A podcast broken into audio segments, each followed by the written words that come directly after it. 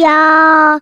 一个相信你的人。欢迎收听电玩店，我是店长迪恩。本集节目依然没有人夜配，不过没有关系，这非常像极我们平常录音开场的节奏。那今天。转眼之间快要到双十一了，我相信如果是在做电商相关行业的朋友们，甚至是说有些呃游戏，好像是我们之前暴雪，其实也是莫名其妙的赶上这种所谓的双十一的档期。所以呢，如果说大家真的最近都在准备这些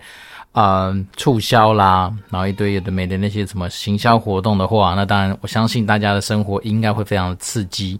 对，那当然，我们现在已经转眼离开这么刺激的行业了。顺便说，自己最近的生活步调其实就还蛮照本宣科的。我们依照我们公司的习惯，往年大概就这个时候会开始准备，就是明年、后年，甚至说是那种比较算是呃为了未来而布局的一些呃企划的时间点。好，所以这时候其实会比较多的时间可以让我去做一些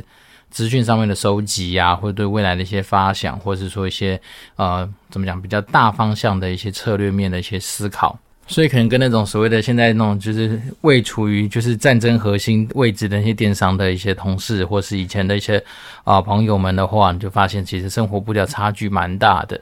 好，那当然哦、也因为双十一这样的主题，所以最近自己生活之中开始也是花了一些时间，然后利用晚上深夜的时候在花，不管是平板或者滑自己的手机的时候，就去研研究了一下说，说诶到底有哪些东西值得买。那到现在为止，我自己几个战利品啦。第一个当然就是为了小孩子而买嘛，因为我就回回推他的那个什么，那个邦宝是一级邦的尿布啊。你看人真的是在不同年纪、不同的状态之下，你所关注的东西会不太一样。因为以前像是这种双十一或者购物季的话，我大概都是先从所谓的三 C 或者是说自己可能用得到的一些小物品开始做一些思考。但现在当了爸爸嘛，两转眼这两两个小孩子爸爸，随便是会关注的都是一些，诶、以前根本没想过的东西。好，那邦宝是一级邦，那时候我在陌陌上面的话，算下来一片大概买到是大概七块半。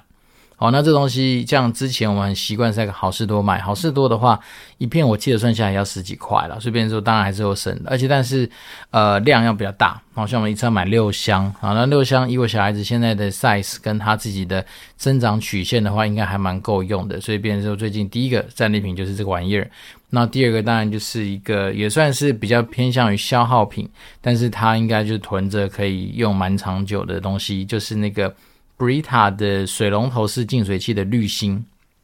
那这滤芯，如果你单买一颗，大概一千两三百块钱。那我这次好像是买大量的吧，八颗还多少？一次买下一颗，大概就七百多块，快算八百块好了。所以差不多也是打个五六折之类，还六七折，反正就是在一个我觉得相对来说啊，反正你都用得到，那这时候能省则省吧。那再来说，家里又不是说一个非常，呃，怎么讲，空间非常狭小的一个状况，所以变成说这个东西对我来讲还算是蛮划算的一个项目。那其他像是鞋子吧，因为其实最近呃之前淘汰了一双就是底都磨平的鞋子，那最近趁着就是呃双十一的这样子的噱头，那 Air Force 它其实有在特价吧，一双原价两千多块的。那我买下来才一千出头，然后我就觉得那配色各方面本来就是属于我比较喜欢的那种很基本、很朴素的黑白配。好，那我觉得这种东西对我来讲就很方便，所以大概到现在为止入手的就是跟一些生活用品比较有关系的东西，反而不像是前几年我自己在双十一的时候，反而是疯狂的采购那个大型的家电。好，我记得有一年所以刚好搬家吧，然后，所以那时候就。因为我们现在租的房子，当时候来就基本上是裸装啊，除了有一些简单的系统柜之外，所有的家电家具都是空的。好，所以像什么冰箱啦、洗衣机啊，然后呃餐桌椅、沙发，然后就是桌子嘛，然后电视那些东西全部都是空的。所以那一年就是因为一好像也类似感觉，好像自己在搞一个就是呃怎么样，自己买房子搬新家这种感觉。所以那时候也买了什么洗衣机跟。大的冰箱，好，那我们家的东西其实选择上面其实也没有太多的选择障碍，因为我老婆好像对于 Panasonic 的那个电视非常有兴趣，哦，她好像早期因为有人送了她一台吧，她就觉得说这个真的是各方面，比如说品质啦、画质啊，或者说整个就是呈现出来的效果都非常好，所以我们家想说，那后来我们自己买的除湿机也是 Panasonic，那我就跟老婆说，那这样子好了，与其我们每次这边。比较来比较去，哈比如说什么 Hitachi 啦，然后什么国产的一些和和和联啊，各方面的去做比较，不如我们就是反正就打造一个家里，如果在嗯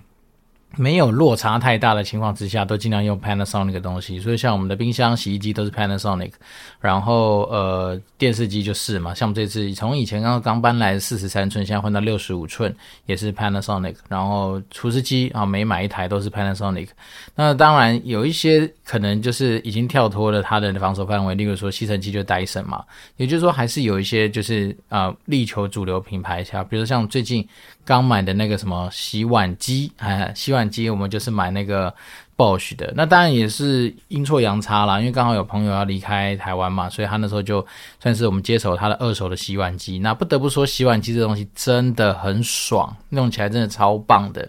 啊，当然我自己当然最近花了一些时间去做了一点简单的实验，针对这个洗碗机的一些功能。那我才发现说，其实上面的水温是一件事情。那其实水温后面代表的是他们不同的洗程上面的定义。啊，这东西当然是要买洗碗机的人会比较知道。那洗碗机里面光是，嗯，你不同的洗碗粉啊，不同的厂牌的一些洗碗定啊，可能带出来的效果都会不太一样。那我自己最后研究下来的心得就是，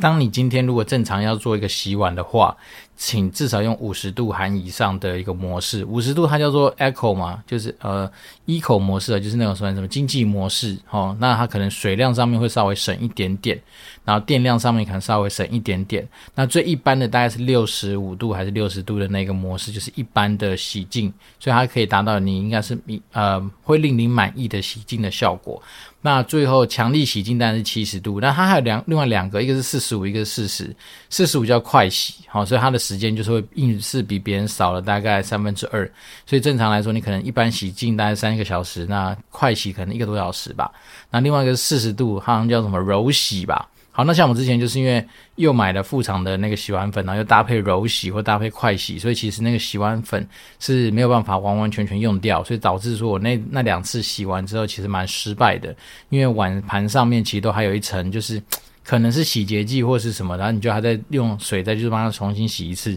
所以等于说做两次工。好，所以这样整个研究下来之后，就发现洗碗机还是要有一些它使用上面对应的一些做法。那首先当然一定是它的那个碗盘的摆放，你一定要摆对。所以那时候也花了一些时间去研究了一下 Bosch 的洗碗机教学。好，所以东西分享给大家，就是我觉得三机救婚姻的其中一机是洗碗机嘛。那我觉得洗碗机真的蛮值得去研究的。那研究到现在，我自己的心得就是，嗯。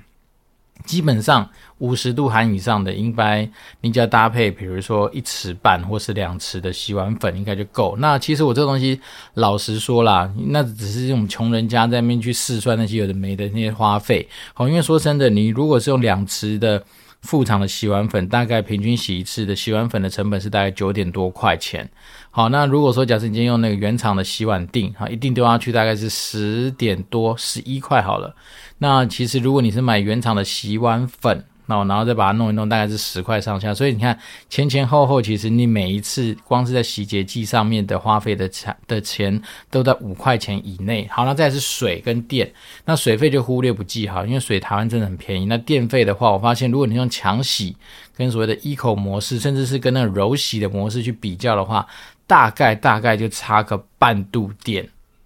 好，大家听到了半度电，那一度来说，如果假设以真的是尖峰，然后你家是被罚钱罚到那个就是累进费率到非常高的话，一度算是七块或八块好了。那你大概一次洗完，然后在那种最强跟最差，大概也就差个四块钱。好，所以我们讲，如果今天讲最极端，你又是用了副厂的洗碗粉，然后你又是用了最。轻松的模式，然后又很运气很好，刚好这些东西都可以顺利的洗干净。我们讲的是洗干净哦，因为你可能用柔洗的话，像你知道我之前的经验，它不见得会洗干净。好，那如果假设你一切都很顺利的话，那你大概就跟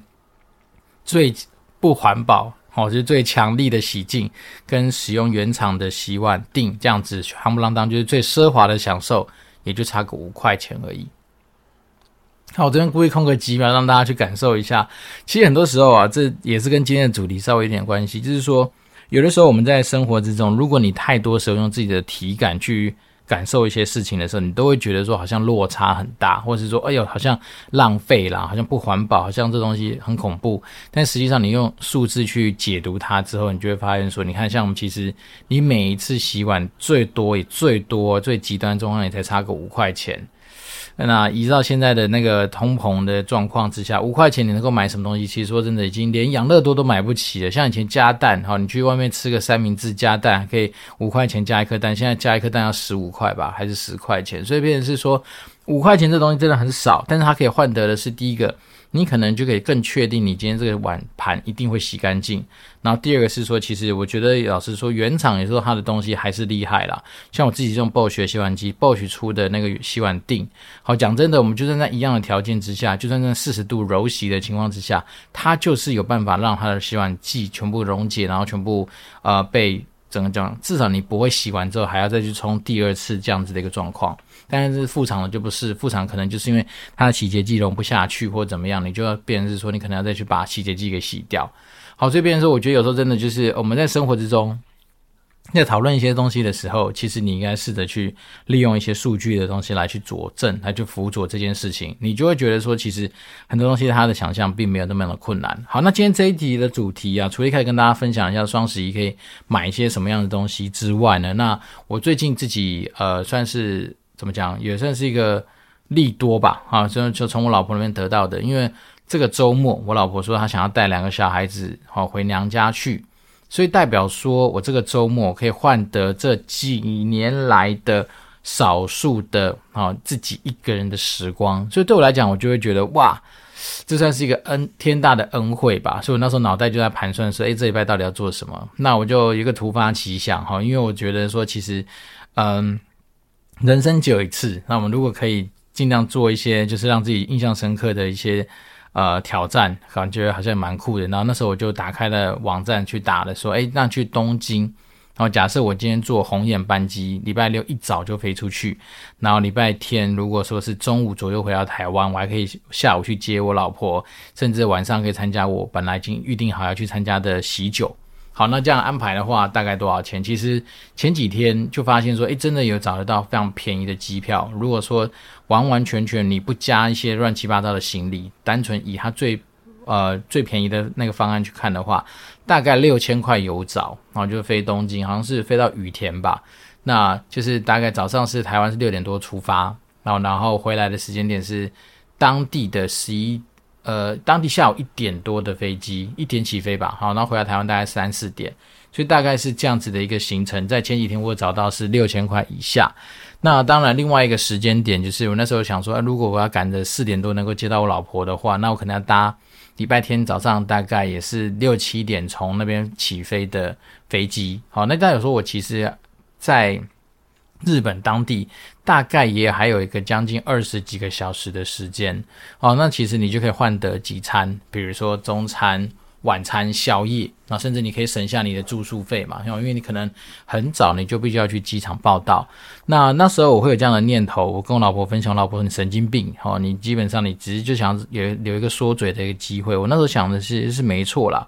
就是觉得说，因为第一个我现在是有点小乡巴佬嘛，然后说我们现在去世界很多地方国家走过，然后不管是欧洲、日本哦，或是美国、韩国等等，但是我偏偏没去过东京，所以那时候就想说，诶，是不是应该把自己的第一次的东京行弄得很特别？你想想看，如果假设我们今天呃飞过去，然后十点多到，然后也许从机场出来，可能出境啊干嘛弄一弄，也许到我想要去的目的地，也许是十二点。那代表说，我可以十二点开始吃我东京的第一餐，然后再来说，我可以去逛，然后下午可以去逛一些，比如说现在因为日币非常的便宜，所以可以产生很多的 shopping 的一些内容。然后再来是，我还是有些同学，还有一些有很多年不见的朋友都在东京嘛，所以当然就可以安排再吃个晚餐。那晚餐吃完之后，如果说可以去有个，比如说吃个宵夜。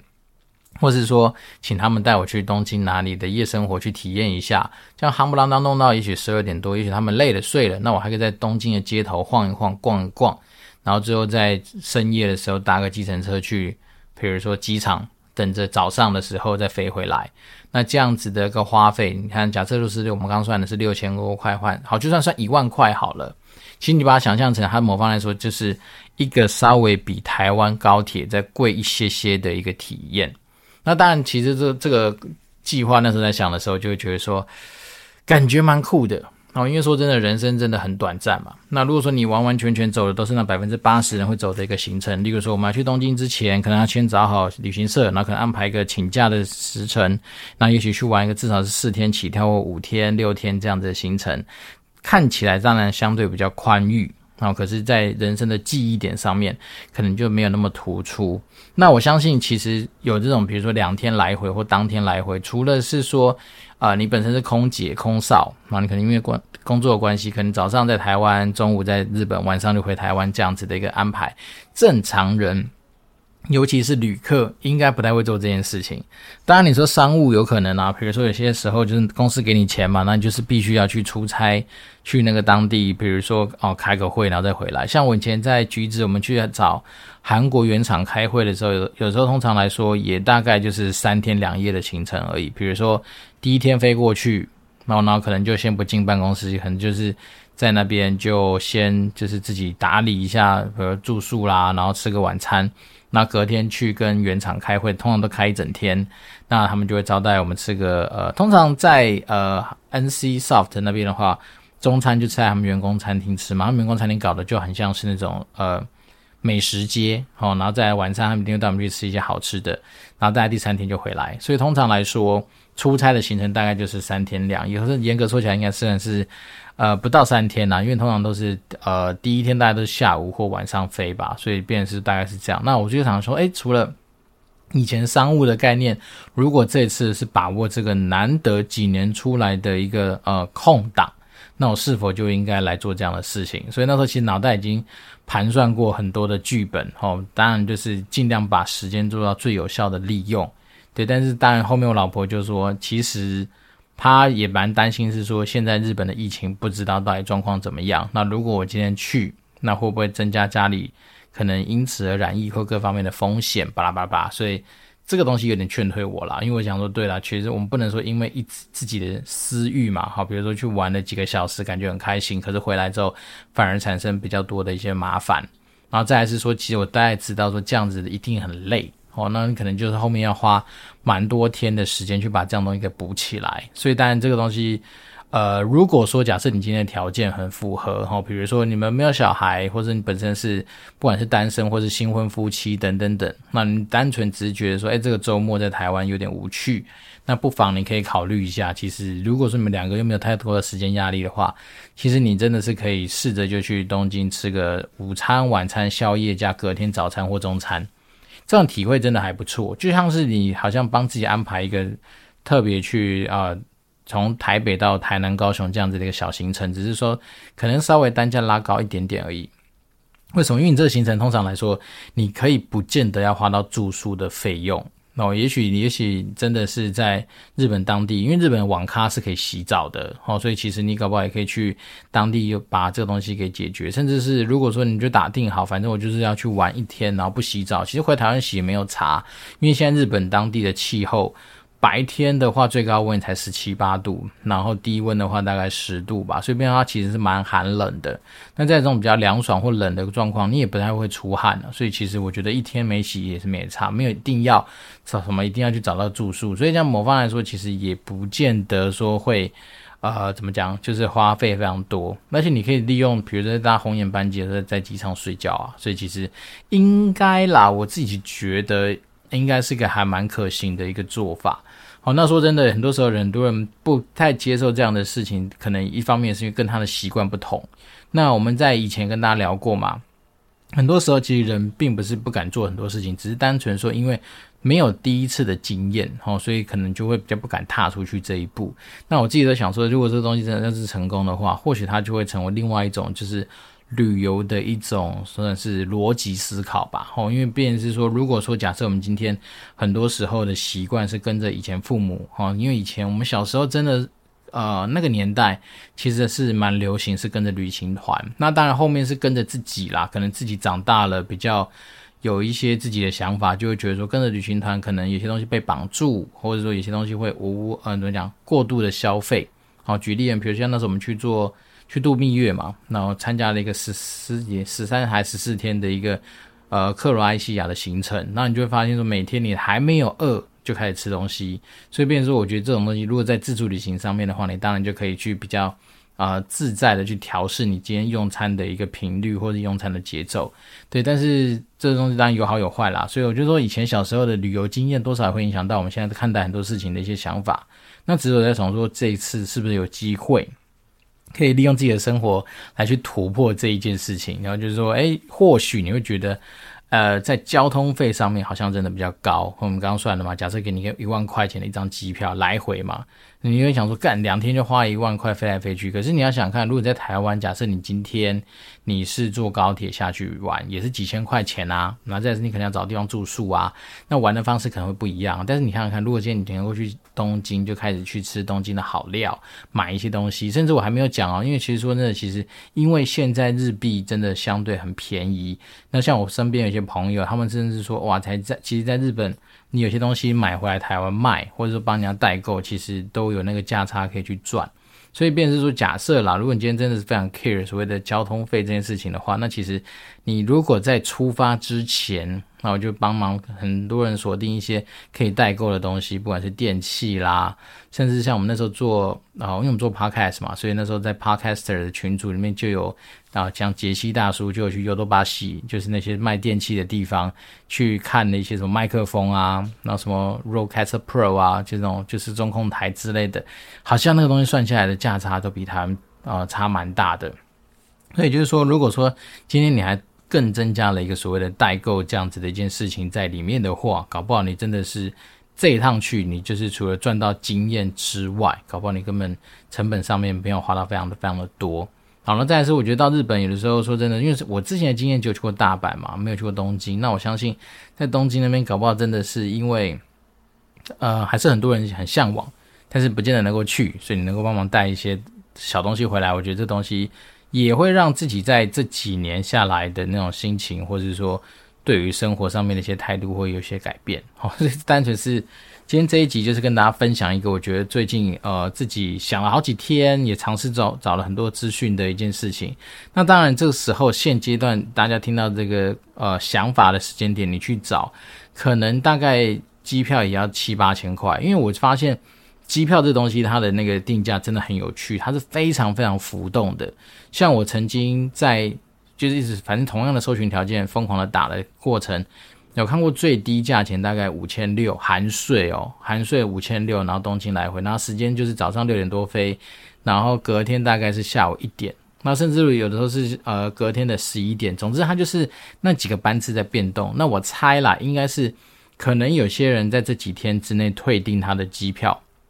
所以导致说就会有这样的空位出来。那当然，对于航空公司来说，能够赶快把机票卖掉当然是最好。要不然他这趟飞出去，他空在那边就是没办法赚到钱。所以他就算便宜卖，他其实还是有赚到钱，那当然就好。所以变成是说，我觉得其实这个东西也可能是种商机吧。好，因为我在想是说，光是你找机票这个过程，你就有非常多不同的网站会秀出一堆他们的一些资讯。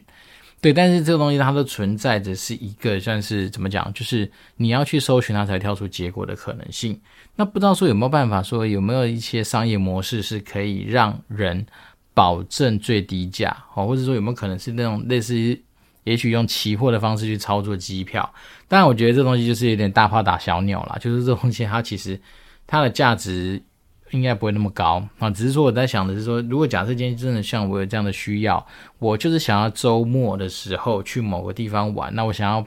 不要在交通费上面花到非常非常高的话，那有没有什么办法是可以真的是让我保证能够买到这段出发之前的最低价？对，当然，我觉得这种限制条件其实也是蛮复杂的，所以我们能够理解是说，你看现在网站上光是一个呃，比如说买机票这件事情，就有非常多不同的呃网站公司有提供这样子的服务嘛，比如说像什么 Easy Travel 啊，像什么 Google Flight 啊，或者是说也还有这种，就是反正真的是举例举不完啦，有非常多他们的那个本身平台的服务，就是在帮你快速搜寻现在比较。多元的一个机票组合，那我觉得这种东西其实讲真的，真的没有一些新创团队或是那种拥有 AI 技术的，或是说呃，反正很多种不一样的一些先进科技的技术，能够来克服这样的需求嘛。也就是说，确保每一个人都可以满足他所想要买到机票的条件。好，比如说要最低的，比如说最快的，然后比如说要怎样怎样，我也不知道，反正当然变数多，就相对来说比较复杂，所以呢，就当我在湖州吧。好，反正我今天就是把一个我觉得未来可能有机会挑战看看的一种，就是非常轻旅游、轻重，哎，怎么样？比轻旅游再更轻，叫做微旅游好，或者微出国，也不是微出国，它这次确实出国了，反正它就是某一种新形态的旅游方式，哦，比如说走东京像在走厨房，可能类似这样子的概念，然后来作为一个生活的一种模式上面的一个选择，那我觉得应该蛮酷的，哦，因为讲真的，有的时候，呃，我自己就一直很想去日本吃回转寿司。然后，因为我觉得日本的回转寿司怎么样看，它光是卖相，然后就比我们台湾的很多寿司店的东西看起来就很厉害，我也不知道为什么。所以总之呢，我觉得这是刚好最近这几天，然后有这样子的一个怎么讲，就是。呃，念头，然后也做了一点简单的研究，所以把大家跟大家分享。那其实想要跟大家讲的，并不是单单只是说我周末跑去东京这样子的一个想法，而是说我们其实，在生活之中，或者在你自己很多习以为常的一些事情上面，其实搞不好你真的是有一些突破点可以去做一些尝试。那当然，这个过程里面我自己有观察下来，其实你会发现说，真的是。嗯，相对比较理智的朋友们，他们给我的回馈就是说，哎，你这样会不会太累啊？这样不可能花很多钱啊，干嘛干嘛，巴拉巴拉巴拉，甚至很多人说，啊，你都出国了，为什么不多玩几天？等等等。可是就是因为我们想做的这件事情是跟以上所有声音都不一样的一个尝试嘛，所以我才会想说，其实有很多时候我在自己的生活之中就是在追求这种，你要说是缩嘴的内容也是啊，你要说是一些让自己不留下遗憾的事情也是啊。那我觉得其实有些东西真的，你也不是花。比如几十万、几百万去达到这样子的一个呃 surprise 的一个呃怎么讲的记忆点，就像我刚刚讲嘛，其实了不起就多花个几千块钱，你就可以创造出这样子的回忆。我觉得是应该蛮划算的，尤其是如果假设我今天买的真的就是那五千多块钱的机票，哦，那怎么样说？你这个跟在台湾玩坐高铁其实已经没差到哪里去，而且你其实是飞到。东京哦，这个东西真是蛮特别的。好，不过说真的，我觉得有时候生活之中就是这样子啊，就是并不是很多东西一定是照本宣科去走就会得到一个好的结果。那当然，我觉得其实利用这样子的过程里面，你可以去产生很多不一样的启发跟灵感，是我自己持续在自己的生活之中或者在工作上面不断去尝试去追逐的事情。所以呢，如果说假设我们今天的听众，好，你有什么想要交流的啊，或者说你想要去。做一些讨论的东西，尤其是你不管是你有些什么创业题目啦，或者说对于什么商业模式想要去做一些我们更多的一些讨论，那我觉得当然就是，呃，我能够做的事情就是用一个客观第三方的人来提供很多这样灵感面或者是不同角度切入面的一些讨论吧。对，那自己生活之中其实呃怎么讲，小孩子到现在还是一直在生病，我也不知道为什么。对，最近的生活就是这样哦。比如说，好不容易有一两天，可能鼻水稍微趋缓了，咳嗽稍微减缓了，但没想到一个周末开始就哑起来。然后，比如说老大开始咳嗽，妹妹开始跟流鼻水。所以，像我等一下，呃，现在是六点多嘛，那等一下录完音弄一弄，大概八点多又要带他们去看医生了。然后，那医生现在最近生意真是好到不行。对，像比如说我们随便挂号说六十几号。那我们往往一去就是要等他的半个小时一个小时，所以对啦，我觉得其实真的生活之中真的非常非常多，就是阻碍我们产生灵感或阻碍我们去产生一些不一样回忆的一些机会点。但是我觉得这东西都我都可以克服，我相信我相信应该再过几年应该会渐入佳境。然后希望未来有更多的机会可以用自己的身体去尝试一些很不一样的一些生活体验或是人生经验的创造。那那如果说假设你今天听众真的有这种，比如一两天或当天或者一个周末就来回某些国家的一些旅游的经验的话，那我也是非常期待，就是你可以跟我做一些分享，说诶，这样的感觉是怎么样？那你怎么样去安排你的行程，或者说通常来说这样的时候你要怎么去取舍你的一些呃怎么讲消费的内容？那都是我蛮好奇的啦，哦，那我自己相信，我们在自己的人生上面，只要想办法作为那百分之二十一，还排名第百分之二十一的人，其实你应该就已经。有很多很不一样、很精彩的一些生活体验跟内容。对，那我这边当然就是呃持续啊，我们还是第一个没有听众留言，所以我也不知道是我们听众比较害羞呢，还是我们今天真的没什么东西好交流。好，那如果说假设你真的没有太多东西交流的话，那其实也可以不妨的去参考一下我们今天提案的这个东西。好，如果你愿意的话，搞不好订个机票。好，当然。记得你的那个护照要赶快去更新，因为我自己我记得好像之前。才发现说哦，原来我护照早就过期，所以那时候也花了一些时间在超前部署下，就请旅行社先帮我代办我的护照，所以我护照其实现在是完全没有问题的状况。对，那当然如果是要出国的话，其实该准备的东西，据说好像日本要下载一个什么 SOS 什么 My SOS 的 App 吧，反正就是现在出国可能不像以前一样一卡皮箱拉就跑，像你还是要做一些很简单的一些登记等等等。好，那这礼拜。对，因为有这样的念头，所以就在幻想自己去哪哪里玩那种感觉，其实有时候也蛮不错的，让你自己在一个就是平常就是呃朝九晚五的一个算是呃上班的生活之中，可以有一些不同的想象。好了，那我今天是电玩店，我是电玩迪，我们就持续保持联络喽，拜拜。